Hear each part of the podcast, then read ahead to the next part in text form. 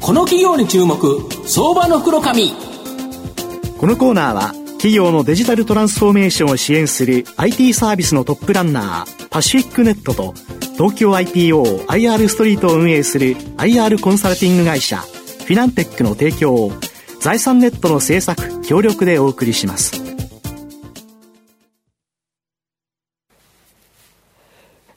ここからは相場の福の神財産ネット企業調査部長藤本信之さんとともにお送りいたします。藤本さん、こんにちは。毎度相場の福の神こと藤本でございます。最近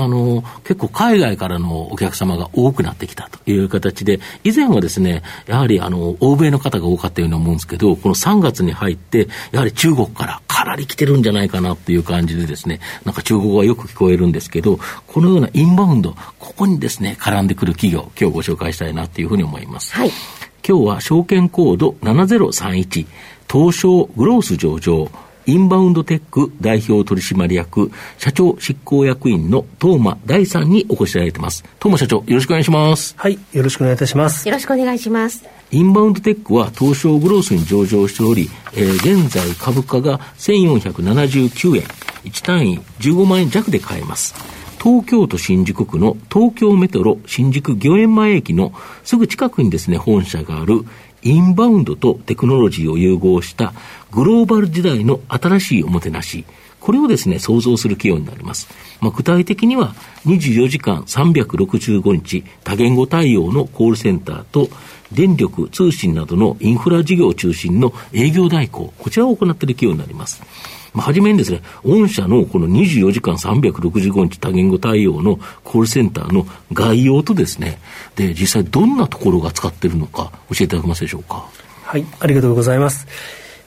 私どもですね、インバウンドテックではですね、多言語、特に365日多言語のコンタクトセンターが、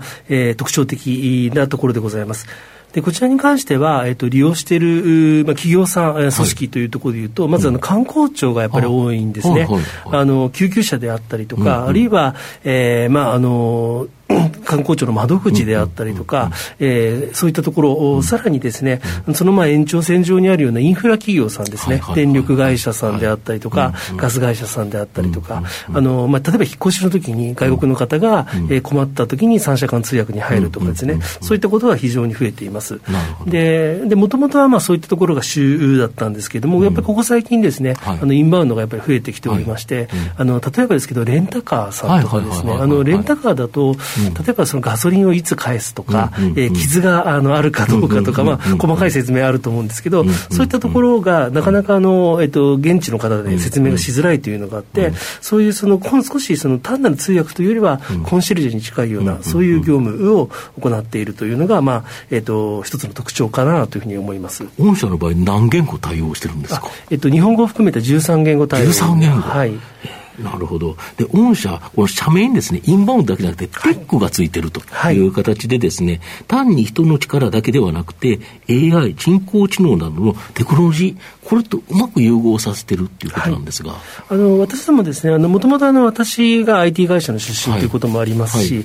特に弊社だとですね、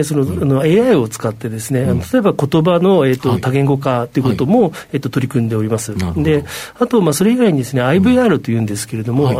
子会社にオムニグリッドというですね、IVR ってボタンを例えば1番3番とか押すとですね、ああいった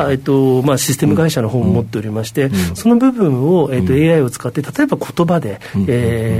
応答ができる、言葉で予約ができるというようなところの技術革新にも整えていると。で、最近で言えば、チャット GPT が、そういったものが、API 化されて、そういった業務ができるんじゃないかとかですね、そういうことも含めて今さまざま取り組んでいるという状況です。今ちょっと研究しているところという形ですか。なるほど。で新型コロナはいろんな企業に当然影響を与えたんですけど、御社にはなんとなく、社名でいうとインバウンドテックっていう名前なんで、マイナスの影響大きそうなイメージあるんですけど、実際にはプラスマイナス両方影響あったとか。はい、私ども今期ですね、情報修正をさせていただいて、当初2億7000万ぐらいの利益だった予定が3億5000を超えるというところで情報修正の予想を出させていただいているんですが、大きく分けてコロナに関しては3つ影響がありました。したと、うん、で、マイナス系でいうともちろんそのインバウンドでいらっしゃる外国の方が減ったのと、あと一部の方はもちろんその海外戻られた方もいるので、ここはマイナスの影響が一部ありましたと、はい、で、一方でコロナの、その罹患された方に対してのコンタクトセンターのサポートだったりとか、皆さんもかかった方は一度ぐらいはこうお電話されたかとか、でそれでいった方の海外の方の対応なんかも含めて、実はその辺は、国だったり、地方行政からのお仕事が増えたという経緯があります。あと我々のもう一つの業務というかセグメントである、販売ですね、セールスの方は、コロナが一応止まっていたのが、今期になってこうコロナ が少し動けるようになって、販売のお仕事なんかも、できるようになってきたというのがあって、それはむしろプラス側に今働いていて、今期はの情報修正につながっているということになります。で先ほどおっしゃる通りに、先月情報修正という形でやはり好調の原因というのは、一つはそのコロナによる特需的なものもあったし、プラスその営業が好調だったという感じですか。そうですね、2つ、大きいのはそこです、であとやはり両方コロナの方も少しこうなんていうんでしょうね、対応はずっと続きつつ、従来の、経済活動によるところと、あとインバウンドのところも少しずつ増えてきているというのが、両方重なった時期かなと思っていまして、で、私も説明会資料でも出てるんですけれども、でかかってくる電話の量というのがありまして、これが、毎月毎月ものすごい勢いで増えているという状況でございまして、今後ですねこちらの方が、どんどん増えていけばですね、さらにその、経営成績の方も上がっていくんじゃないかなというふうには考えています。なるほど。で、今はもうアフターコロナって先ほども申し上げたように、やはりインバウンドかなり復活してきて、中国だけ来なかったなっていうのが、なんか3月に入ってやっぱり一気に風向き変わってきたという形だと思うんですけど、そうすると、実際に御社にはいろんな引き合い来てるそうなんですけど。そうですね。営業まだなんていうんでしょう、それ売上とかにつながるかっていうのはまだもう少しかかるかなと思う反面、問い合わせであったりとか、そういったものは非常にこう増えてきています、で特に東京だけではなくて地方とかですね、例えば九州であったりとか、大阪であったりとか、インバウンドの主戦場となるようなところですね、そこは我々も力を入れているのもあって、あと観光庁ですかね、観光庁の、インバウンド対応なんかからのお問い合わせは非常に増えてきています、なるほど。やはり地方創生ということでいうと、やはり経済を活性化する、その中にはやはり観光というのが一つの目玉で、当然その日本人も来てもらうんでしょうけど、海外の方にも来てもらう、その中ではやっぱり御社の活躍の場ってものすごく広がりますよね。そうですね。例えばですけど、今長野の白馬とかに海外の方すごい増えていて、その長野のそばの病院から結構問い合わせが増えていて、なんでかというとですね、スキーで足の骨を折ってしまったりする方がある確率で結構そうなんですね。で、そういうのも含めてですね、問い合わせは多くいただいております。なるほど。御社の今後の成長を引っ張るもの、改めて教えていただきたいんですが、やはり私どもインバウンドの部分の、最終的にその、おもてなしをということで考えていて、人間が全くいない世界で勝負するということというよりは、テクノロジーとやっぱり人の融合したビジネスモデルを提案していくというふうに考えています。で、あとはそれに伴ってですね、当然その大阪万博がもうすぐ始まってきますし、IR であったりとか、日本全国がやはりその一時期止まっていたその観光に向かって資源を振り分けていく中で、我々がその部分にコミットしてですね、事業を進めていくことが日本のためにもなると思っていますし、会社として伸びる基礎となるというふうに考えております。最後まとめさせていただきますと、インバウンドテックは上場直後の新型コロナショックの中にあっても、